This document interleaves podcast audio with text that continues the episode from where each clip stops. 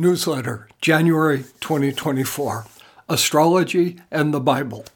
There is a fellow named Luis Gonzales Serra in Spain who has translated many of my books into Spanish. They've never been published. Luis does the translations simply as a way of studying them carefully. That's dedication. And by the way, if anyone out there has connections with a Spanish language publisher, I could happily put you in touch with Luis. The books are ready to go. It's one of the mysteries of my life that while my work is available in at least a dozen languages, it's never appeared, at least legally, in Spanish, even though that's the nearest thing I personally have to a second language. Anyway, Luis sent me an interesting question back in December. Here are his words. You have already devoted a book, The Night Speaks, to dismantling the scientific objections to astrology, which I translated with greater or lesser artistry. Perhaps it would be good for you to devote at least one newsletter to dismantling the religious objections to astrology. Let me begin responding to Luis by saying that religious objections to astrology are far from universal, even within the Judeo Christian framework. I'd also like to say that those Judeo Christian traditions are what I'll mostly be talking about here, although as we explore Old Testament issues, they overlap with Islam as well. Generally speaking, the Asian religious traditions have been friendlier to astrology than the Western ones. Cutting to the chase, what we will be discovering as I explore this potential minefield isn't really that the Bible is pro astrology or anti astrology, but rather that it is totally ambivalent about the subject. We will also address the issue that Luis sees so clearly, and something that most of the rest of us have experienced very directly too, and that is that mainstream religious people are often phobic about astrology and convinced of its satanic origins. So, is it impossible to simultaneously be a Christian and a Gemini? There's the question. By the way, in the Bible quotes that follow, I'm using the King James Version of the Bible. It's far from the most scholarly of the many Bible translations that now exist, but it's probably the one whose language has sunk deepest into the bones of English speaking culture. Now, even people who've never been inside a church or a temple are familiar with this chilling line from the book of Exodus, chapter 22, verse 18 Thou shalt not suffer a witch to live. Now, most of us would debate whether astrologers are witches. But to the folks piling the wood around the stake, the distinction seems to have been rather moot. Astrology and witchcraft are often lumped together. Accused that way, we astrologers might get off on a technicality. We're not necessarily all witches, although let me be the first to say that Wiccan people are welcome at our table, so maybe we're guilty by association. However, that may be, we don't have a leg to stand on with Isaiah chapter 47, verses 11 through 14. Here's the text in all its raging King James judgment and sonorous glory. So, quote, Therefore shall evil come upon thee. Thou shalt not know from whence it riseth, and mischief shall fall upon thee. Thou shalt not be able to put it off, and desolation shall come upon thee suddenly, which thou shalt not know. Stand now with thine enchantments, and with the multitude of thy sorceries, wherein thou hast labored from thy youth. Thou art wearied in the multitude of thy counsels. Let now the astrologers, the stargazers, the monthly prognosticators stand up and save thee from these things that shall come upon thee. Behold, they shall be as stubble, the fire shall burn them, they shall not deliver themselves from the power of the flame. End of quote. Well, those lines are about as explicit as they come. They were fun to read, too. They obviously condemn astrology by name. With Isaiah, we astrologers have no wiggle room at all. And the religious astrology bashers love to quote those baleful lines. But here's another Bible story. This one is from chapter 2 of the book of Daniel. Scholars think it was written around 165 BC. For perspective, it's helpful to realize that the book of Isaiah comes from a very different time. It was probably written around 740 to 700 BC. That's almost six centuries earlier. The passage is long here from Daniel, so I'm going to summarize it, only using some critical lines from the book of Daniel itself. The story starts out during the time when the Jewish people were held in captivity in Babylon. King Nebuchadnezzar has a troubling dream. He summons, quote, the magicians and the astrologers and the sorcerers, end quote, to interpret the dream for him. They all fail. Quote again, for this cause the king was angry and very furious and commanded to destroy all the wise men of Babylon. The prophet Daniel who was also held in captivity, quote again, went unto Arioch, whom the king had ordained to destroy the wise men of Babylon. He went and said thus to him, Destroy not the wise men of Babylon. Bring me in before the king, and I will show unto the king the interpretation. He's going to read the king's dream. Daniel, of course, succeeds. Nebuchadnezzar is impressed Quote again Then the king made Daniel a great man, and gave him many great gifts, and made him ruler over the whole province of Babylon, and chief of the governors over all the wise men of Babylon. Note how here Daniel defends the astrologers. He actually saves them and later even becomes their governor, whatever that means.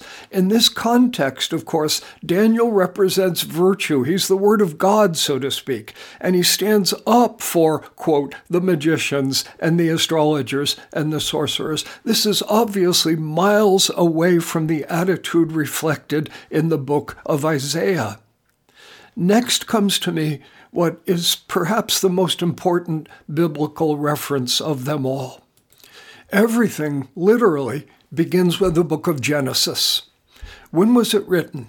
There doesn't seem to be a good answer to that question. Traditionally, Genesis was written by Moses himself back around the time that the Hebrew people were being released from bondage in Egypt. That would put it around 1400 BC.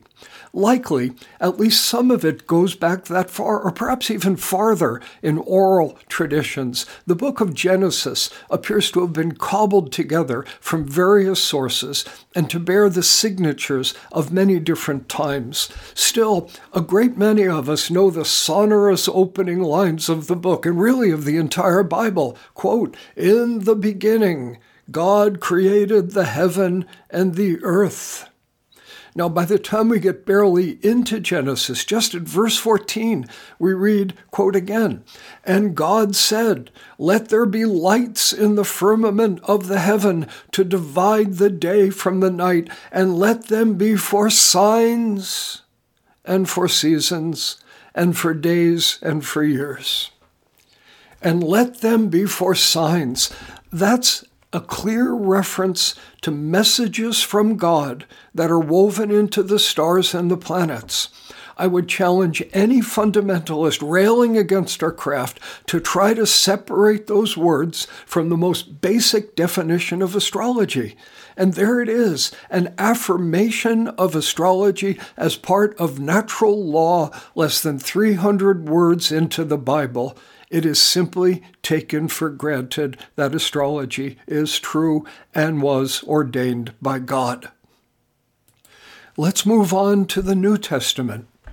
All of us raised in the Christian tradition, and many of us who weren't, know the story of the three wise men visiting Jesus at his birth. In the second chapter of the book of Matthew, we read, Quote, Now when Jesus was born in Bethlehem of Judea, in the days of Herod the king, behold, there came wise men from the east to Jerusalem, saying, Where is he that is born King of the Jews? For we have seen his star in the east and are come to worship him. For this next step, I need you to visualize something with me. Picture the eastern Mediterranean world where all of these Bible stories originate. Basically, you're looking at a horseshoe standing on its side with its open side facing left or west. That's the Mediterranean Sea.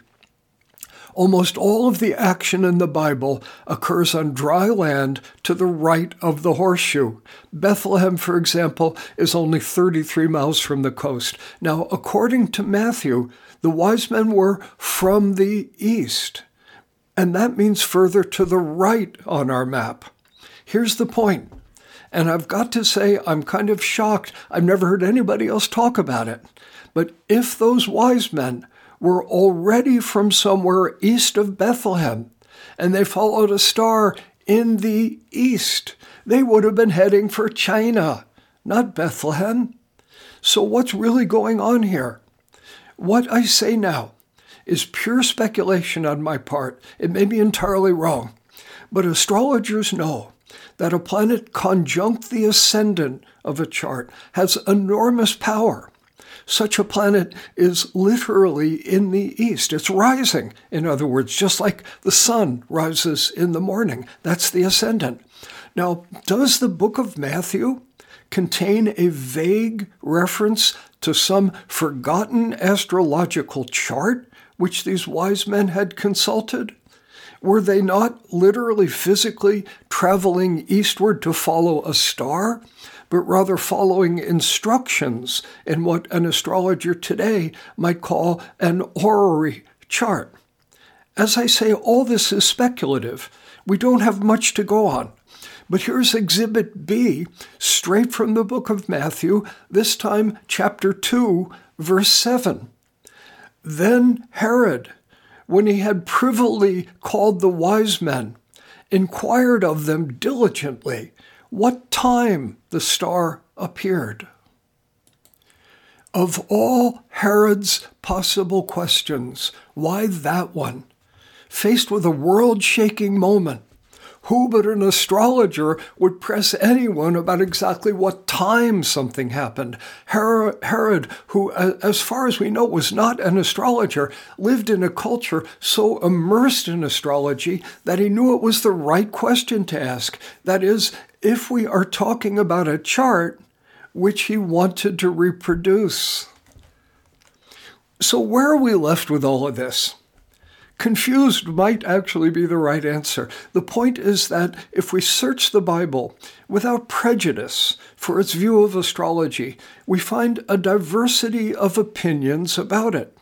The basic validity of astrology is often simply taken for granted, but the whole question stays in the background. The Bible never mentions, for example, that gravity pulls things downward or that cats chase mice either. It's just taken for granted. Again, planetary influence is simply accepted as an obvious part of life that doesn't need to be argued. There are abundant cautions in the Bible about the abuse of astrology, most of them well taken, in my opinion. I actually believe that's really what those lines in Isaiah are, are all about. But is astrology itself condemned? We do see Isaiah's vociferous damning of how people were using astrology, but it's juxtaposed with Daniel's defense of the astrologers. Perhaps we even see pious and very skillful astrologers predicting the birth of Jesus. And, and perhaps even more importantly, the story itself making it into the Gospel of Matthew. And then, right in the opening lines of the Bible, we see the simple affirmation that the stars, in quote, are there for signs. So, why is there such vigorous contempt for astrology among many religious conservative people? The truth is that this cultural vitriol derives less from what is actually in the Bible and more from later developments in Christian theology. In a nutshell, Jesus came and went, but then the bureaucrats arrived, and mostly for political reasons, they didn't like astrology. Now, this part of my little essay could get lengthy and tedious. I don't want to do that, so I will spare you the details. They are available online or in libraries if you're interested. Suffice to say that early Christianity was very diverse. The book that we call the Bible was not fully assembled, more or less as we know it today, until the Council of Hippo in 397 AD, like four centuries later after Jesus. Before that, the situation in Christianity was more like anyone today speaking of spiritual literature and modern publishing. Then, as now, it was a mixture of books, diverse teachers, and contradictory ideas. There are actually astrological references in the Dead Sea Scrolls, for example. They're largely Christian writings and might have easily gotten into the Bible, except that they have been lost, buried in a cave until relatively recent times. Gnosticism, in particular, was a very astrological philosophy, dating from a bit earlier than Jesus' time, but it soon blended vigorously with Christianity. It was viewed as a heresy by the people, mostly the Romans, who eventually won the subsequent theology wars. In the battle against Gnosticism, astrology became sort of a litmus test, and the pro astrology voices were the losers. Perhaps most importantly, let's meet St. Augustine. He codified and rationalized Christianity into a logical intellectual system that could be taught and administered, and against which we could judge other people's worthiness of salvation or damnation. Augustine realized that from a purely logical perspective, a belief in free will was even more pivotal than Jesus himself in terms of creating a coherent Christian theology. Bottom line, if the planets controlled our behavior, there could be no free will. No one could choose between Jesus or the devil, not if the planets made the choice for them. So astrology had to go. I remember learning about all of this 50 years ago as I was earning my degree in religion at the University of North Carolina, Chapel Hill. I remember being heartily shocked to discover that I agreed with St. Augustine. I was with him in thinking that any form of purely deterministic astrology was antithetical to personal responsibility and thus stood against the conscious, intentional evolution of the soul. Did my belief in human freedom tempt me to give up astrology? Not for a minute, but it did light the fire of evolutionary astrology in me. I believe that today, even though many of the people who rail against astrology couldn't even spell St. Augustine, that much of the religious resistance to astrology comes from his attitude and his profound influence on church teachings, many of which are actually not rooted in the Bible itself at all. Augustine lived three or four centuries after Jesus' time, around the time the official Bible was being compiled. By the time that his serious cautions about blaming the planets for our sins filtered down to the masses, his theological reasoning had been stripped down to the folk belief that astrology was the work of the devil. Those masses were already piling wood around their witch burning stakes, and they still are. If only they would take the time to read the book of Daniel. Thank you.